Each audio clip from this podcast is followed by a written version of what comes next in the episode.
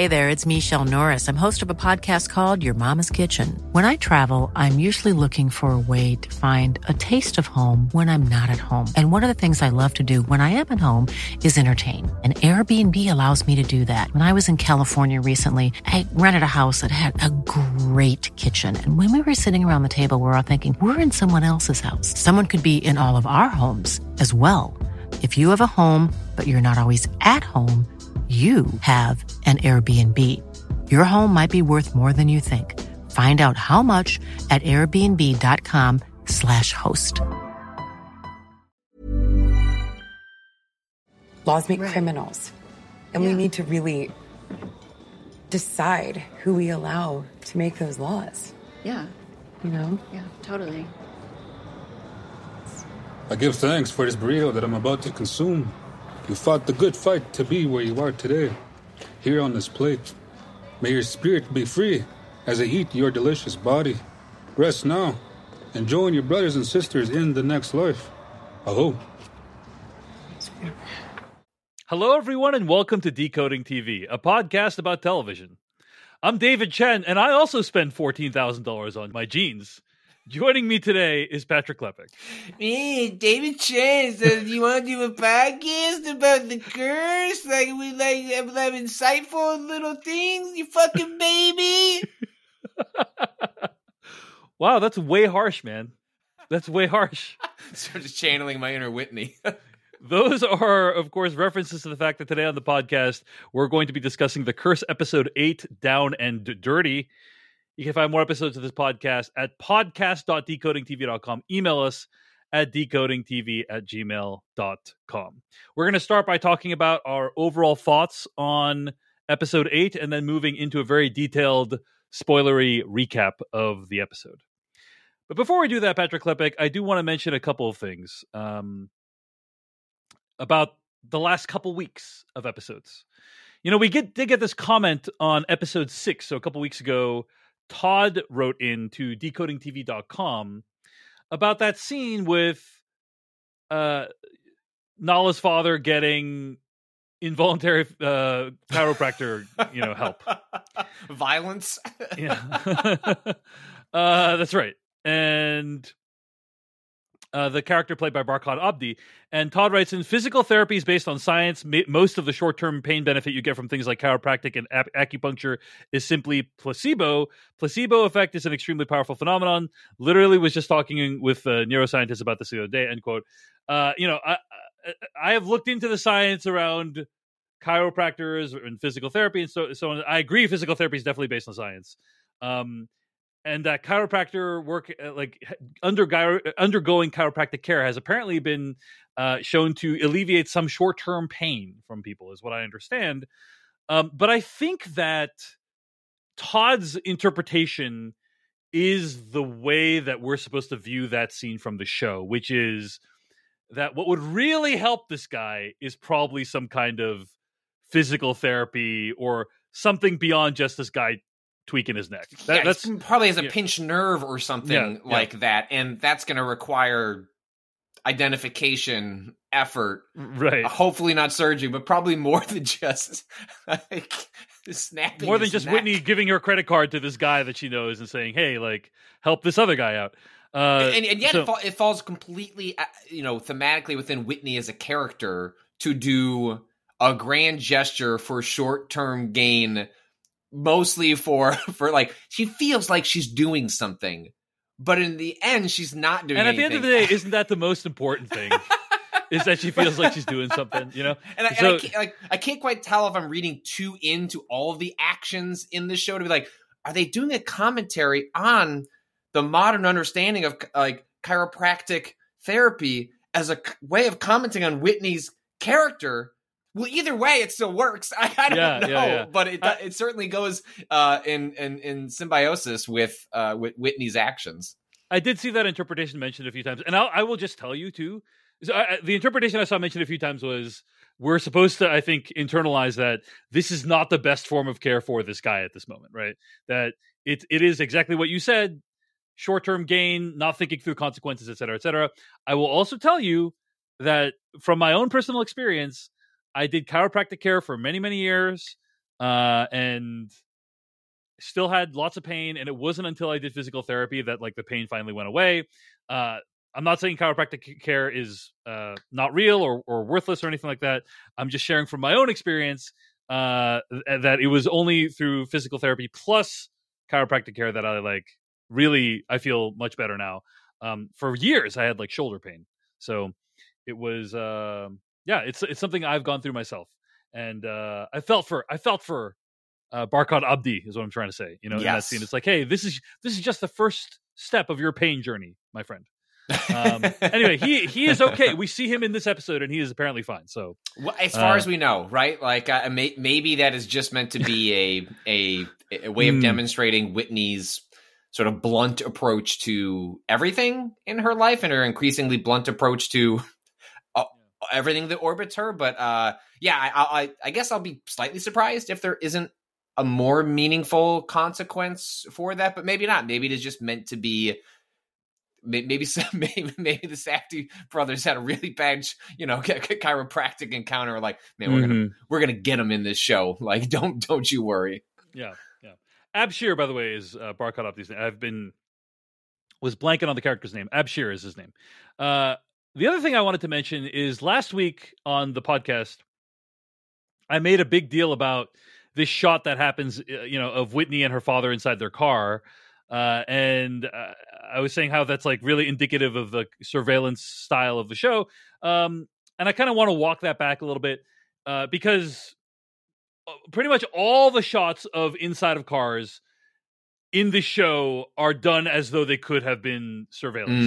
Like someone was I think it was just extremely obvious in that scene. But if you look at like, for instance, the car shots in this episode, they could have easily been filmed by adjacent cars. And in fact, in the opening scene, looks like it is being filmed by an adjacent car. So it's like, I got really excited last week, but I think probably the excitement was not fully warranted. So I just wanted to make that clear. It's a show that invites you to take a close read. And that'll make me so fascinated about where it ends up is how much of that is just what's going on in this show. And then maybe it's simpler than it, you know, invites you to kind of scrutinize.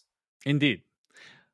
So the other thing is, before, you know, always open to your comments at decodingtv.com or at decodingtv@gmail.com. The only thing I just want to mention is we got some episodes of This Week in Streaming happening on the feed. We got Fargo we're covering with Jesse Earle. We got Murder at the End of the World and The Crown as well being covered. So just wanted to let people know that we will be covering those shows I just mentioned, or we have already covered those shows to completion. So you can watch those shows, listen to our conversations about them, and enjoy them over on the Decoding TV podcast feed. All right, Patrick Klepek, let's get to episode 8. What did you think of episode 8 of The Curse, Down and Dirty? I think it's a great episode.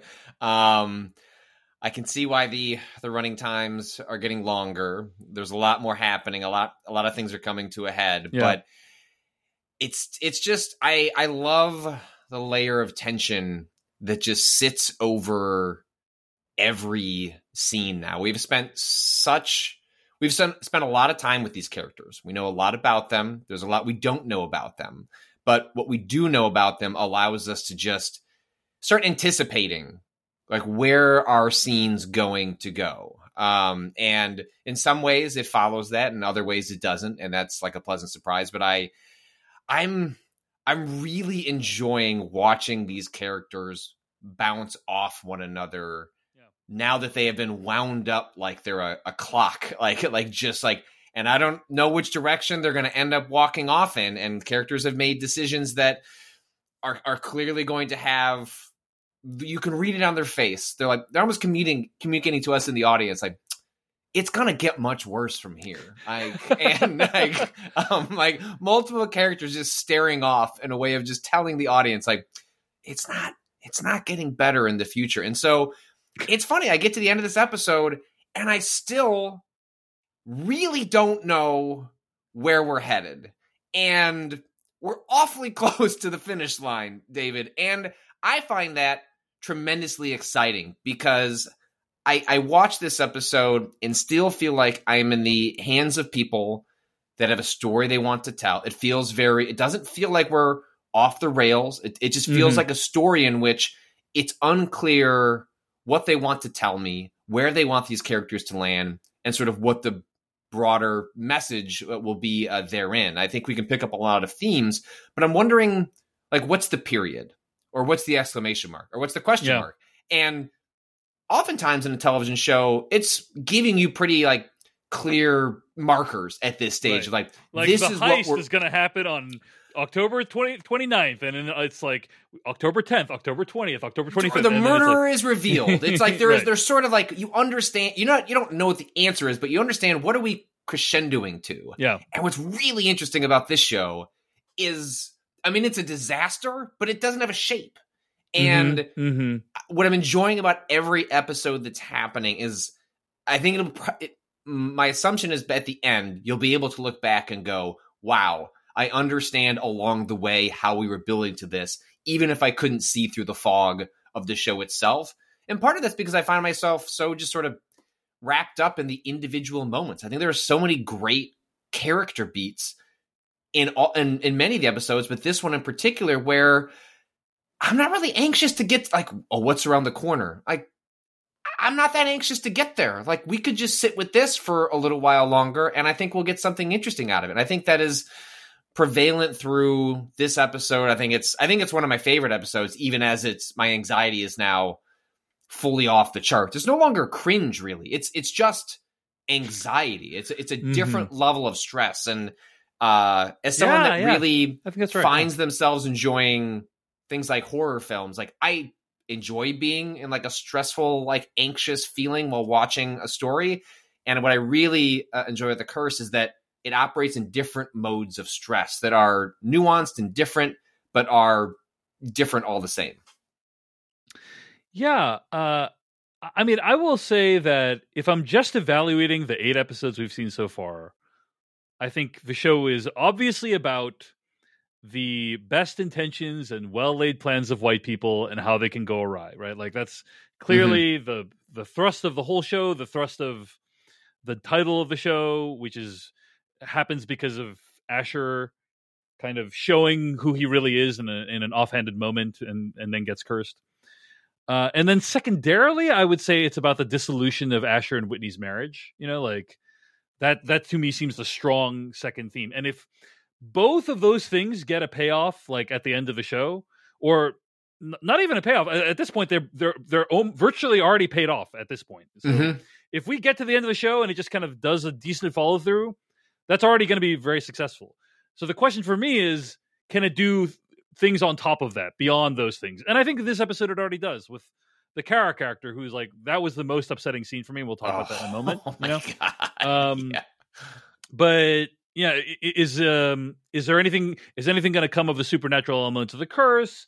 Is Dougie's storyline going anywhere? You know, like, those are some other side things that if they have a direction or something happens there, that'll be interesting. I'll be curious about that.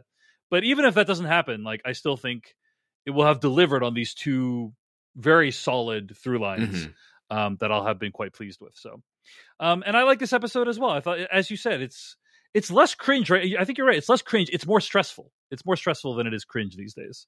So, yeah, overall, very solid episode. Those are our overall thoughts on Season 1, Episode 8 of The Curse. Hey, it's Danny Pellegrino from Everything Iconic. Ready to upgrade your style game without blowing your budget? Check out Quince. They've got all the good stuff, shirts and polos, activewear, and fine leather goods, all at 50 to 80% less than other high-end brands. And the best part? They're all about safe, ethical, and responsible manufacturing.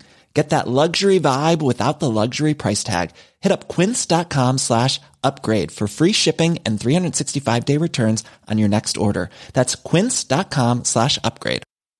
Quality sleep is essential. That's why the Sleep Number Smart Bed is designed for your ever-evolving sleep needs. Need a bed that's firmer or softer on either side? Helps you sleep at a comfortable temperature? Sleep Number Smart Beds let you individualize your comfort, so you sleep better together. JD Power ranks Sleep Number #1 in customer satisfaction with mattresses purchased in-store. And now, save 50% on the Sleep Number Limited Edition Smart Bed for a limited time. For JD Power 2023 award information, visit jdpower.com/awards. Only at a Sleep Number store or sleepnumber.com. All right, let's get into a spoiler-filled recap of what happens in Episode 8 of The Curse. Let's talk about Asher and Whitney. We open on a group of young kids coming to the jean shop that's been charging stolen items to Whitney's credit card. I mean, let's just talk about this whole opening for a second, Patrick Klepek. This is wild, right? Like, we're opening on these characters. We have no idea who they are, what they're doing. We see that they're going to Española, but we have no idea, like, who are these people? Why are we following them? And then, of course, it's revealed they've heard about the, you know, special gene giveaway program. And so they're coming, and, you know, one of the boys hits on the woman that's working at the counter, which they have a, like, cute little interaction. You know what this reminds me of, Patrick Klepek? Is Costco used to have one of the most generous return policies in the retail world. I'm aware. There, do you want to? I might have committed what? I mean, it can't be fraud if Costco's policy allows it. Oh my god! When I was between stealing that kid's lunch money and you know, grand larceny from Costco, this Decoding TV has become a litany of Patrick Klepek's crimes. Statute of limitations is up, but.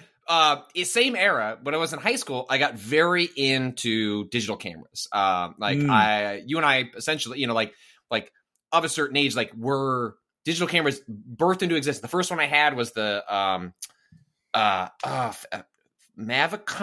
It's the one that took like the big flop, like the 3.5 like floppy disk, and you would put it into the side. You take the picture, and it would go like. I mean, you could hear the. That's too early for me. I had the Canon like ELF camera, ELPH. I remember using that. That was wild. I can't remember the exact one off the top of my head. Anyway, but I got very into digital photography. It's like I had saved up money from like early games writing I'd done and bought that from Costco. And you're right, they did have a very generous return policy. So their policy. Let me articulate it. Sure. Their policy was, if you are unsatisfied with any purchase, you can return it for a full refund. That was the policy before.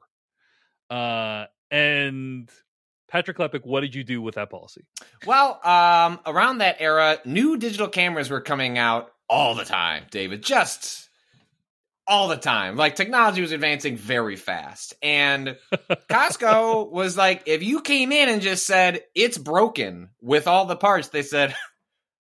okay, and then just gave you a credit, and I'd go back to the electronics area and just get a brand new digital camera, and I would do that every 6 months. I would keep all the parts, because that was the thing that Costco was concerned about. They would open it up. There's the cable, like there's the camera, there's the instructions. You've got everything. Okay, here's your credit, and I'd go back with my mom. Wow, who's complicit. She's like, well, that is. That was their policy. Yes. You could just return it. Very, very upsetting. You know, you are why we cannot have nice things, Patrick Klepek. You know, that is... Well, and then eventually they did amend. They still have an extremely generous policy, but... Well, what happened was people would take advantage, like Patrick Klepek, and in fact, it was a very serious issue when it came to televisions. Yes. So you would buy like a 55-inch television, a plasma television, and then 5 years later... you would like take it back in and say, I'm no longer satisfied with this device. And then they would like accept, you know, they would give you a full refund and accept it back. And somebody even, I remember reading an article about it, and somebody was asking like, hey, tell me about your television exchange program. And it's like, there is no television exchange program, you know, like it's just the return policy. And I'll tell you, one of the most haunting experiences I've ever had, Patrick Klepek. One of the most haunting experiences I've ever had at Costco of someone abusing their return policy was, I remember after Christmas, it was like in the time between Christmas and New Year's, I went to return an item and I stood in their return line, and on the shelf behind them, they have placed like all the items that people have returned that day for like theoretical return. And there is all kinds of stuff. There's like an entire raw chicken. That, like, you know, somebody you obviously have to throw away because you can't assume that's going to be good anymore.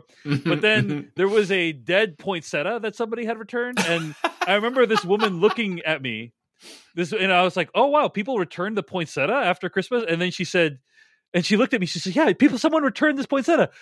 Christmas is over. Christmas is over. And I'll never forget her like staring at me and saying, Christmas is over. It's like something someone would say in a horror film.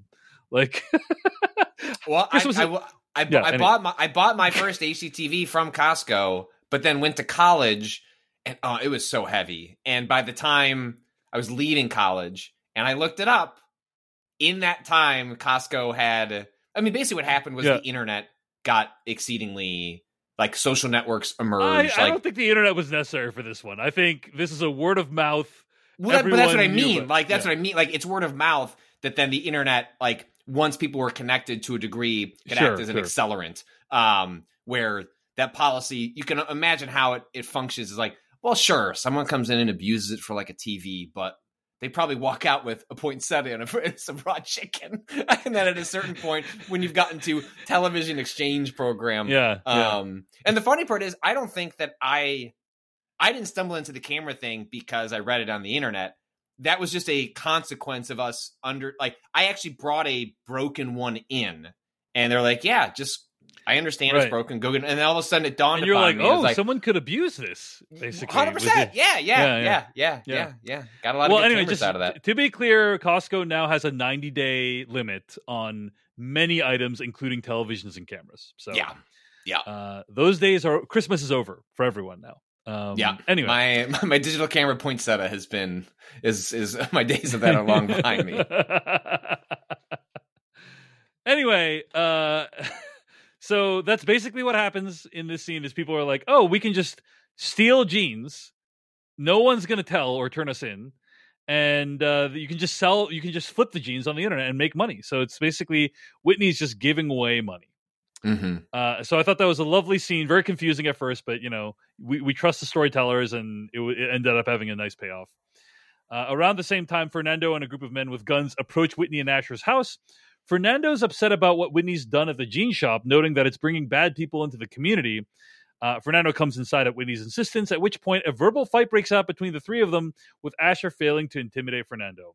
When Fernando leaves, Whitney reveals that their card has been charged for $14,000 worth of jeans.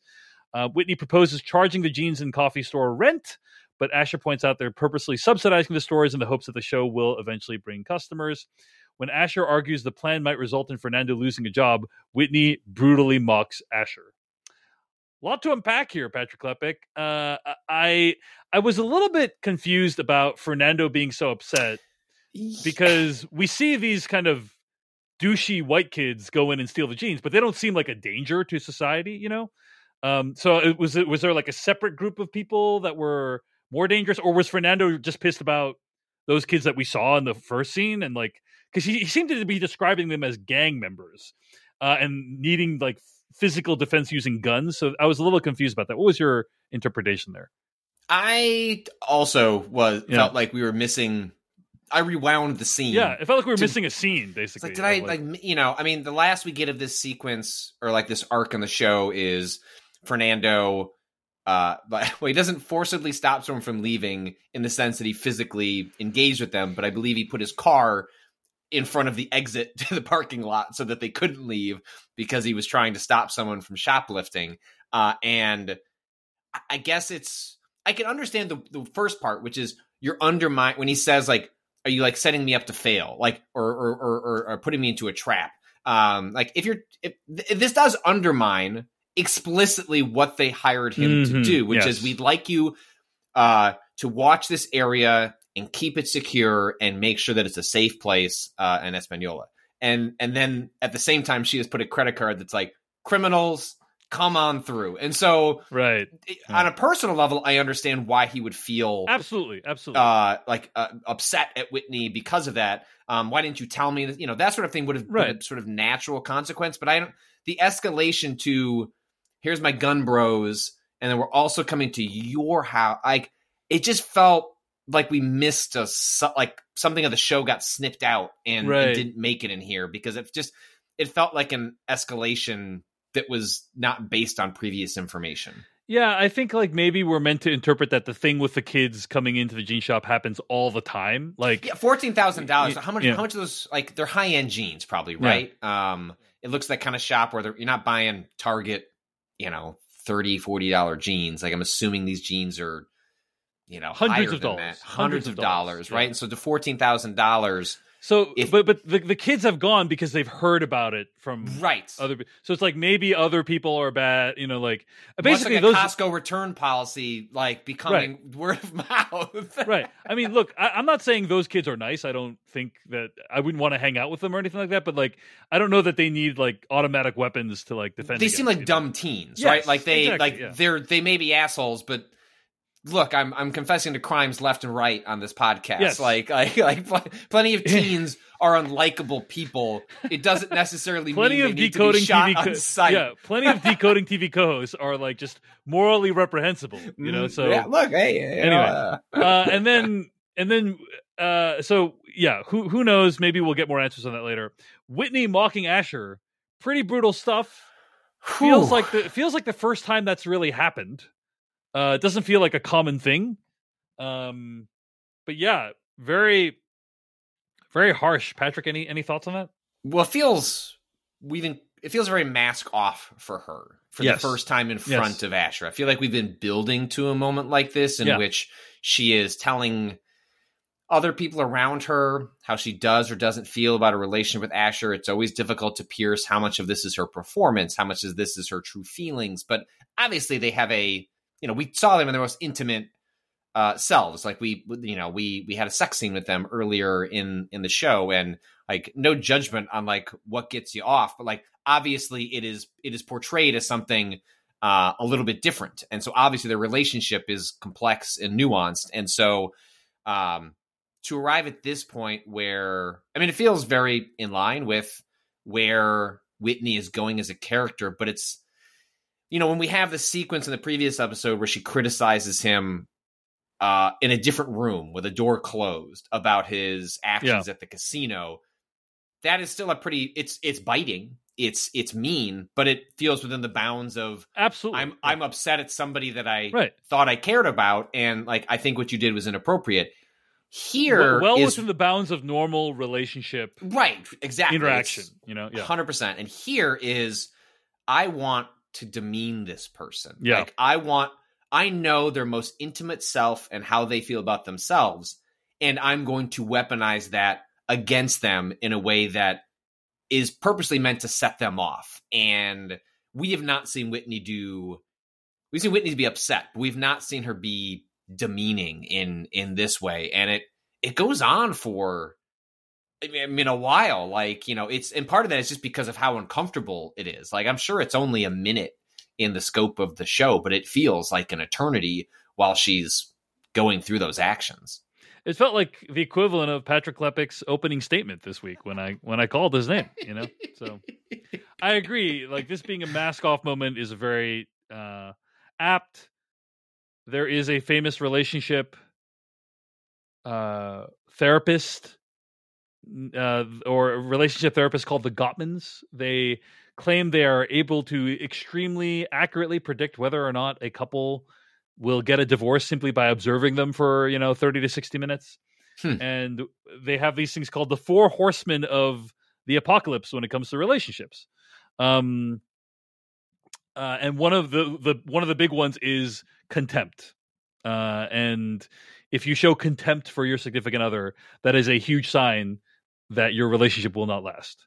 And this struck me as one of the most brazen displays of contempt I have witnessed in a relationship before. You know, it's really demeaning and mocking. So brutal to watch, but the brutality's not over yet. Let's talk about what happens with Asher and Kara this episode. So Whitney and Kara. Yep. Whitney, no worries. Whitney calls Kara to complain about Fernando and ends up serendipitously meeting with Kara's friend at a nearby restaurant. Kara's friend doesn't seem to think highly of Whitney and jokes about pretending to act out a stereotype of how many think native people speak as a way of mocking her. Kara's friend claims he won't actually do it, and then shortly after Whitney arrives, he mockingly gives thanks to his burrito before he eats it.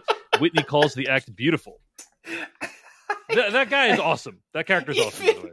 Even thinking about that moment like every time he did it is just beautiful. Like, what an incredible character that I think we're unlikely to see again, but just incredible moments in this episode of like the moo moo and like just he's kind of in some ways the closest thing to an audience surrogate where he's like directly calling Whitney out on her bullshit, like but in a very subtle passive way, you know, like in a kind of in a way that is irresistible to Whitney, you know.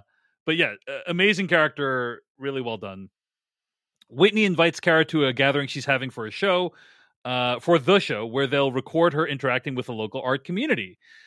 Kara's friends end up finding a way to get invited. When Whitney arrives at the gathering, she discovers Kara having a strained interaction with the millionaire homeowner and art collector, which we later learn is because Kara wants him to buy her art, but he's a military contractor. In fact, the party is full of people who profit off of war. By the way, there was a lovely moment when Kara says, you know, if you're an artist, you got to spend time with people you don't like in order to buy, who want to buy your art. And like Whitney's sitting right there, and unclear whether Whitney realizes that, you know, what's going on, you know, whether she's describing her.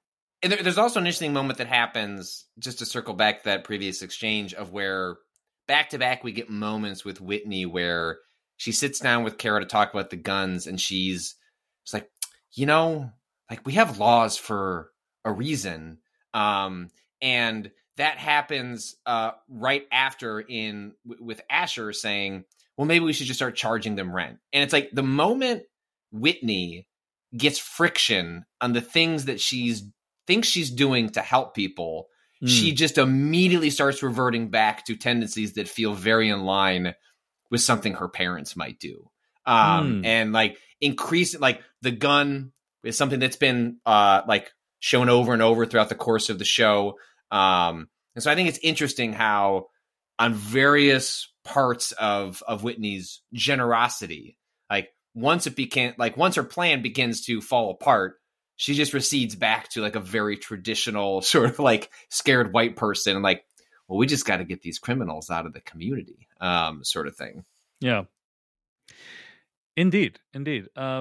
So at the gathering, Whitney approaches Kara's friend, who once again continues to stereotype shtick as a way of secretly screwing her over. Once again, Whitney calls what he says beautiful. Later, an especially strange guy chats up and begins heavily hitting on Whitney. She doesn't rebuff his advances and accepts his invitation to check out a private elevator in the house, which turns out to just be a bathroom. Patrick Klepek, do you think anything went on in that bathroom? It was too fast, right? We didn't cut away.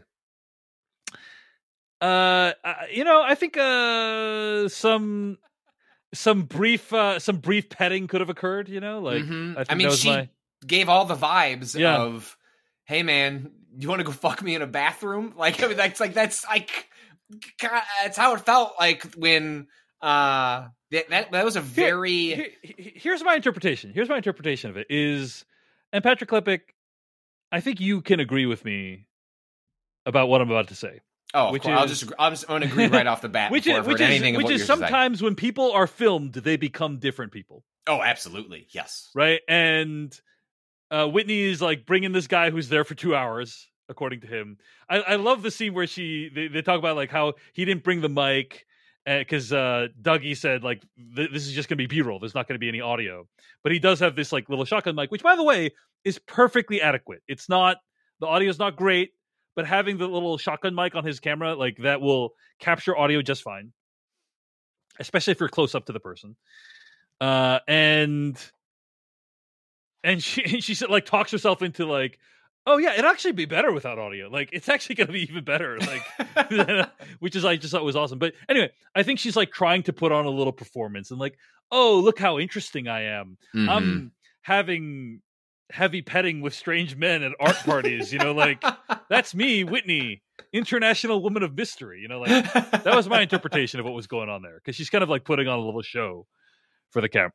I think that's right. I think you don't always see, the camera's not always in frame, and so I think part of what that scene does. That was an amazing shot. Was like you see her talking to the guy, flirting with him for like 5 minutes, and then the camera as the viewer, the camera pans over, and then you see that the camera guy has been filming them the entire time. Like, that was amazing. I was like, oh my god, you know. Oh, so she's aware of this, you know. I think it's a scene that works even better on a second viewing because you have a better sense of what the filmmakers are doing with that scene, which is like playing with your Whitney doesn't care about Asher at all. She's just happy to find this stranger at this art gathering and like go off with him. And it's like, maybe I think there's a lot of truth to that. There's truth to that. I do assume she would like to have sex with someone other than Asher, and whether she's doing that or not, I don't know. But they're playing with all of your expectations of this relationship, and then to have that camera appear and add that layer you're talking about is just kind of a masterstroke that is just really good audience manipulation. Agreed 100%. We last see Kara and Whitney on the couch, with Whitney asking Kara to make increasingly misleading statements about how Kara feels about Whitney's work. Kara seems at a loss and then just parrots back whatever Whitney asks. Whitney even asks about the point of Kara's art installation, at which point Kara reveals it was a metaphor for the way a person's identity, especially as a Native person, is slowly sliced off and handed out to people. All right. This was the most upsetting scene of the show for me, because it's really, she is describing cutting off pieces of herself to give to Whitney, and that is literally what is happening in the scene that we are watching. When Whitney asks Kara, hey, what was the point of that? That was such a, I was so upset by that, Patrick, because it was such a critical part of the art installation to not talk about it. Mm-hmm. What was your reaction?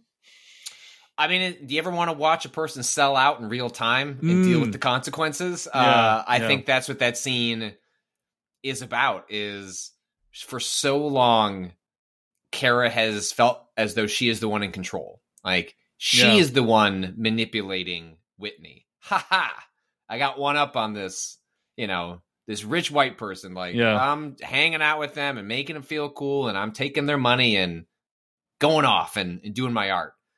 Then what she's found is when she took the cash, when she showed up here, I mean, there's a scene in the restaurant where she says, well, I don't have to act, right? And then what do we get by the end of this? Well, she's acting.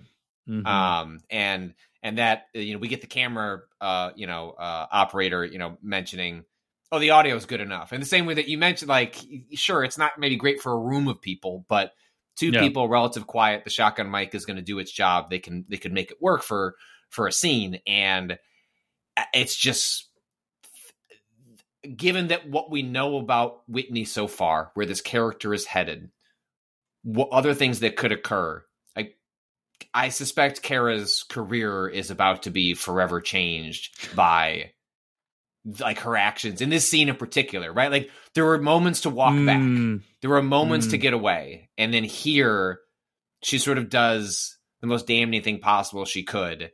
And she seems to realize it. Like, those final moments, like, there are multiple moments in this episode that I figured, oh, this is going to be the closing shot, because like this is just heartbreaking. And like, this feels like a very natural moment to end the episode on. And then I hovered my mouse over and was like, nope, like lots more to go. Like, that sucks for Kara. What else is in store?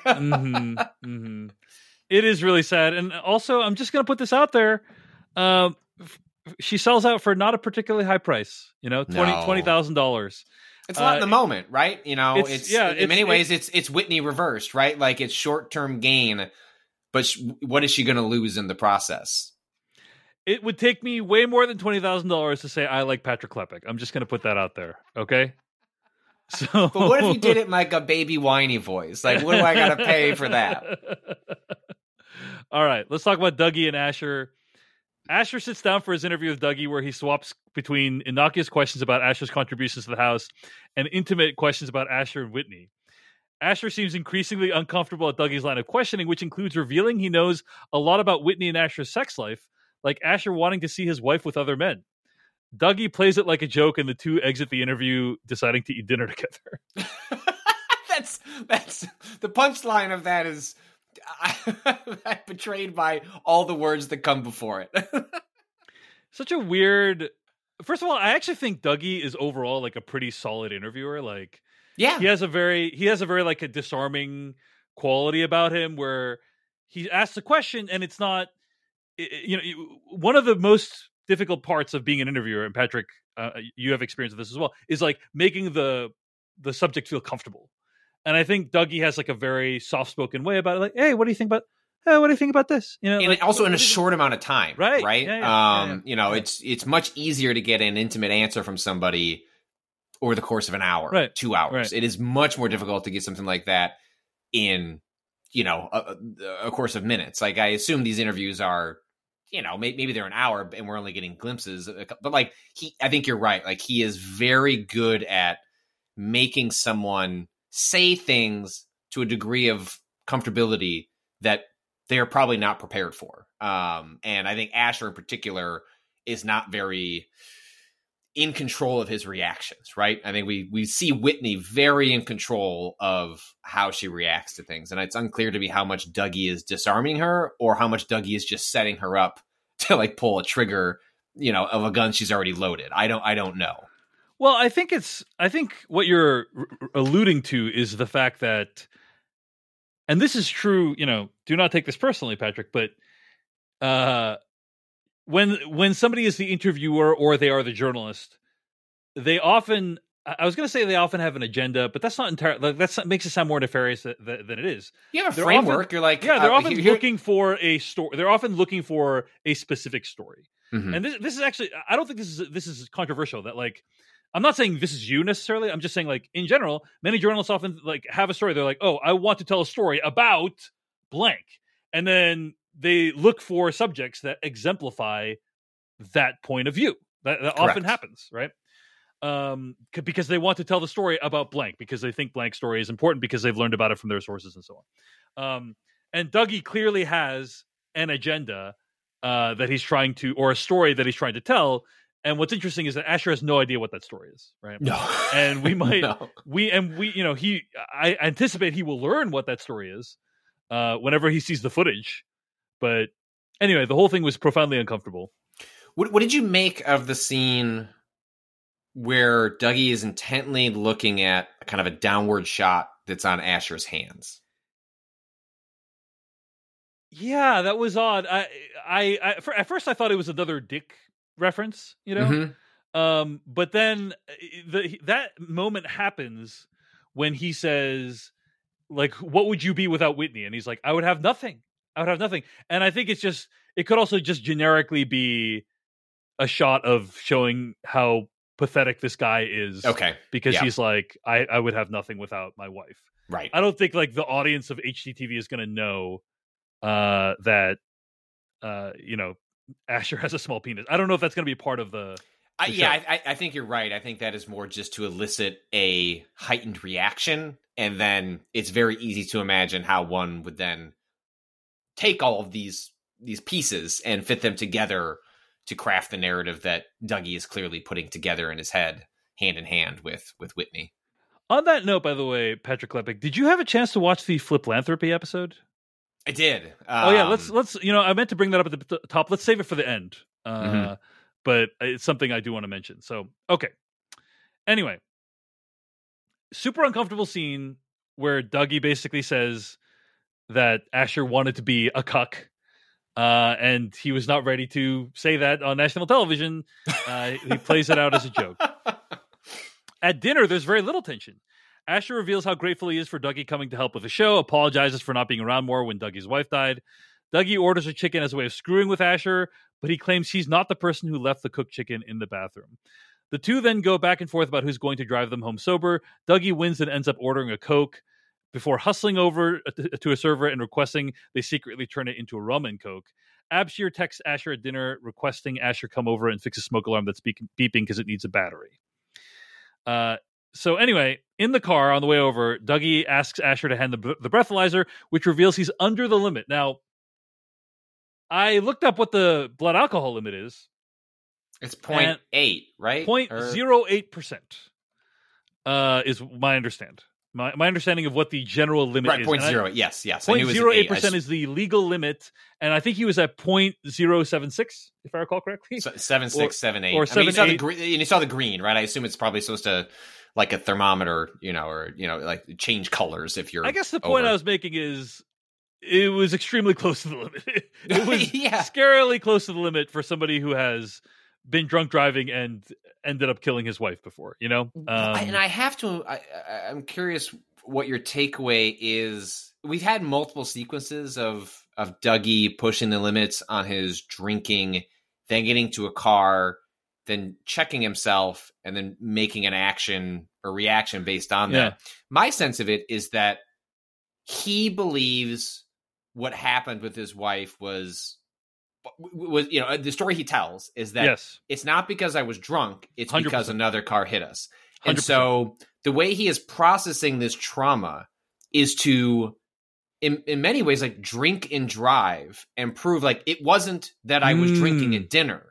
It was the car that hit us. And he does this sobriety test to try and, I guess it's not a fully formed thought, but like it seems like he's challenging himself to fit this previous narrative so he can get himself off the hook instead of accepting his like part of the blame in what happened. And part of that is walking up to the line of being drunk and driving as almost like a challenge to himself. To show like, hey, do you see, I can still drive safely, even at, extremely close to the limit. I hadn't thought about it that way, but I think that's a great point, Patrick. So, I think that makes a lot of sense and it feels like something that Dougie would do. So anyway, they go to the gas station, they get a battery, and Dougie makes jokes about Asher wanting to watch gay porn. And they talk about getting Nala to curse Dougie. I don't even understand what the purpose of this is. I guess they just want to see if it's real or not, right? Like, wouldn't it be if we knew we lived in a world where curses are real? in some ways, it would be reassuring because it's like you could explain terrible things that happen because of the curse, And I can understand why people would crave that. But it's just a weird plan, and obviously it goes extremely poorly. It seems like Dougie has ulterior motives, right? Like he's almost as though he's preying upon the fact that Asher has this hang up about the curse. And again, I think that's why I was so kind of hung up on the breathalyzer, was like Dougie's a man looking for like to be absolved of his sins. Right. And if he can prove like curses are real, then maybe he was cursed and that's why his wife died, and then he's not responsible. Right. So, but all the stuff with Nala, I think, is really cool because I think it just walks right up to the edge of something supernatural is happening here. Including like her just screaming when Dougie presses her too hard for the curse. I thought that was like a very frightening moment. And then she explains, I thought he needed help, and that's why I screamed for you, for her father. She's not wrong. Dougie does need help. So anyway, really tense scene. Well done. Back in the car, Asher gets angry at Dougie for supposedly duping him into the situation. And Dougie needles Asher about whether he's actually a good person, which escalates into Asher poking at Dougie about his dead wife. Very painful scene. You really get the sense that he's crossed the line. But when Dougie drops Asher off as Asher's walking into the house, Dougie tries to curse Asher. The episode ends with a garbage truck demolishing the racist statue that Whitney brought Kara. So, any other thoughts about any of that, Patrick Klepek?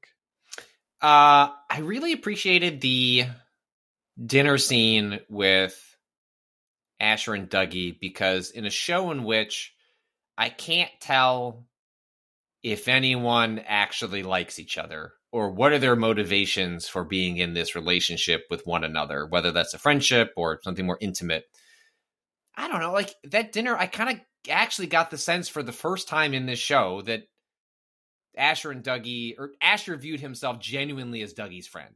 I don't know how Dougie views Asher necessarily, but Asher is a character that is very difficult to pierce. All these characters are difficult to pierce in terms of what is their ultimate, like, what do they truly believe? Like, what is the difference between the performance and what's in their heart of hearts? And like when Asher is going on, like talking about like, I'm so thankful you came out here. I'm sorry about not reaching out with you. Like, I I don't think he's doing any bullshitting there. I truly think like he believes he is Dougie's friend. Dougie is one of his good friends. Now, granted, in the midst of that, we also get this reviewer's like, you know, I really, you know, Dougie, I really liked it how you, you know, involved me with all of your friends' pranks all the time, which certainly suggests that there was a difference in power dynamics in the relationship, which is probably Dougie using Asher's interest of him as a friend as a way of preying upon him, like at a much younger age.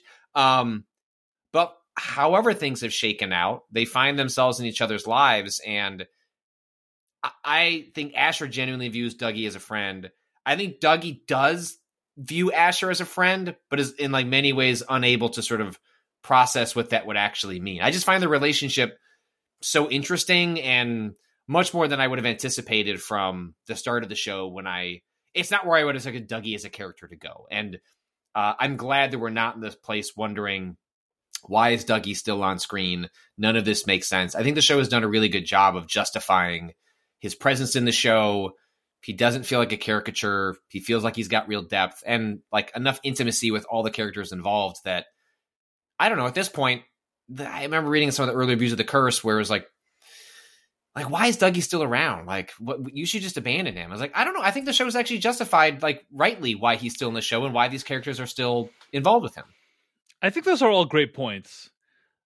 Where I get hung up is, you know, if you were interviewing me, Patrick Klepek, for Remap Radio, and then you talked about the time that I confided in you about my cucking kink, publicly. That would probably be like a relationship changer, you know, for me, right? Yeah, I'd hope so. At the same time, you know, like there's some people for whom your relationship is so long standing. Like if we had been friends for like 15, 20 years and you did that, that'd be a lot different than if you did that if we knew each other for like 6 months, right? You know? And so these guys have clearly known each other for like a really long time. And maybe that's like not as unforgivable if you've known each other for that long. But I'm just going to say, Patrick, don't talk about my cucking preferences to the media. Well, that was my intention in this interview, David, and I'm sorry. Like, that's why I reached out, and that's why I wanted to get on the phone with you. And like, I just wanted to talk about the cucking, and I'm sorry. You know what I'm saying though? Cause I was like, cause even Asher in that scene is like, well, that's the last time I'm telling you anything. He's clearly very upset by it. Yeah. But then in the next scene, it's like, oh, well, nothing's really happened, or you know, well, but Asher's able, realize, he's able to compartmentalize, right? We see this over and over in the show where, and by no means am I arguing that Asher is good necessarily, healthily balanced, right? But I do think he is regularly wronged in a way that can sometimes feel disproportionate, and his reaction to being wronged is not to process it and but is to just sort of take the hit and move forward. And it's like, how, after someone did that to you in front of a camera crew, even if they play it off as a joke and it seems like the crew bought it, why would you go to dinner with them afterwards? And so I think, you know, his relation with Asher's and Dougie's relationship is itself toxic, even though I think there is something genuine in there, like between them, even if they don't quite realize why they have remained in each other's lives. Yeah, fair. All right, Patrick Klepek. I want to talk to you about this Fliplanthropy episode that aired on YouTube that we can discuss. But before we get to that, I want to mention that if you want to support this podcast and help to keep it going, you can become a paid member at decodingtv.com. Get ad-free episodes and early access to episodes. Thanks to everyone at decodingtv.com who makes the show possible. Let us know what you thought of this episode of The Curse at decodingtv@gmail.com. I also want to say keep it tuned to Decoding TV for our coverage of Fargo, Murder at the End of the World, The Crown, and we have some exciting announcements in the new year that we'll have to share with you about what we'll be covering and how we'll be structuring the show then. So keep it tuned in to Decoding TV. Patrick Klepek, let people know where they can find more of your work on the internet. Yeah, you can follow all my video game talk over at remapradio.com and wherever podcasts are downloaded. And if you want to subscribe to my parenting and gaming newsletter, that's called Crossplay, and it's over at crossplay.news.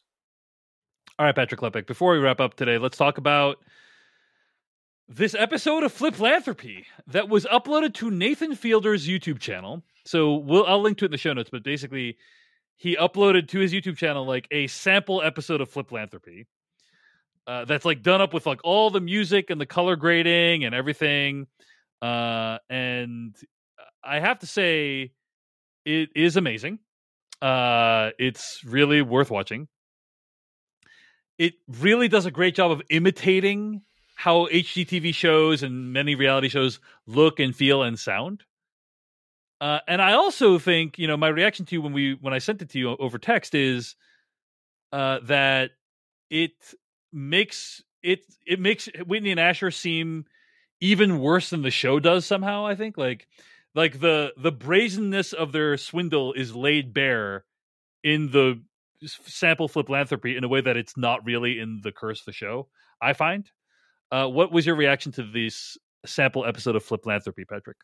Well, I presume that my interpretation of this edit was like this was what was sent to, or is like a version of what was sent to HGTV and ultimately led them to greenlighting the show. Mm. Because it helps explain the conversation that the network has with Asher and Whitney, which is like, yeah, we love it, but like, what if less of you kicking out the residents and more about the houses and all of that stuff? Because you're absolutely right. Like, it's a lot of what they're doing is sort of kind of abstract or loose. And then when it's tightly edited together with the bouncies are like, doom, doom, doom, doom, like the sort of music that you get in a lot of these shows, the playfulness feels like utterly like monstrous and grotesque when you watch this woman get shuffled from like one house to another. The sequence where she's explaining that like her like family members have died in this home and like they're just gonna knock it down. Oh my God. So basically Whitney and Asher like buy this woman's house. They eject her from the house. Mm-hmm. Even though like her family has lived in this house for generations, they like knock down the house and replace it with their monstrosity mirror house. Then they take the woman and show her how environmentally unfriendly her house was. And then they like go to her new house and they're like, hey, you know, the great news is we've decided to cover 50% of your rent for the first, you know, or it's like 20% of your rent for the first 18 months or something like that. It was something very, very small in her new place. So, you know, it was not particularly generous. Mm-mm. Patrick, I'm going to go off script here. Okay. All right, finally. This is going to lose a lot of Decoding TV subscribers. But, oh no! But okay. I'm going to say. Hit me. I'm ready. There is something. But it's okay. It's Patrick. Here's a lesson I've learned: when you want to make controversial statements, make them about 55 minutes into a 1-hour podcast, and that way people will be upset less about it. Okay. Mm-hmm, mm-hmm. And also do it in a show that like everybody's watching. Right, like The Curse, the show that everyone can't stop talking about. Stop talking about The Curse. Like, it's clickbait because you're talking about The Curse again. There's something so brazen about displacing someone from their house and then demonstrating to them why it's a good thing they were displaced and then filming that and using that as content, right? Like, there's something really brazen and offensive about that. And honestly, a small part of me feels like that's kind of the case with some of the movies that came out this year, and I'm just going to name them Killers of the Flower Moon and Oppenheimer, right? Which let's just go with the case of Oppenheimer, which is like about we have these movies that are made about white people. White mm-hmm. people are the protagonists of both of those movies. You could argue that Lily Gladstone is also main character, but I would strongly debate that about Killers of the Flower Moon, but anyway, and it's like about how the movies are made by white people, about how these other white people did these horrifying things, and now we are reckoning with that today. And then the white people that made the new things get the awards for like having recognized how evil the old white people were. Mm-hmm, mm-hmm. And I do think that there are, you know, people who like react to that whole cycle negatively. And I don't know that I am one of those people, but I certainly sympathize with that point of view of like, hey, we recognized how terrible we were. Like, shouldn't we get some award for that? And it's called an Oscar? You know, like, anyway, okay. I think you're okay. I don't think that was controversial. Controversial segment over. New segment of the podcast. Like, welcome to possibly bad takes that we might delete. Dave's controversy corner. Anyway, that was a point of view that was shared with me about Oppenheimer and Killers of the Flower Moon, and it was one that I was very highly sympathetic to.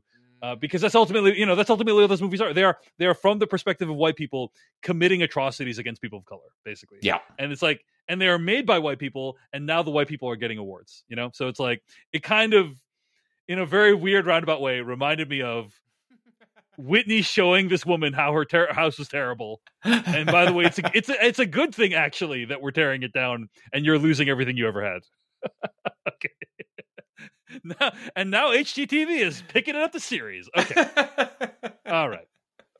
Anyway, for more scorching hot takes about the state of cinema, keep it tuned to decodingtv.com and podcast.decodingtv.com. We'll be back next week with another episode recap of The Curse. He is Patrick Klepek. I am David Chen. We'll see you later. Goodbye.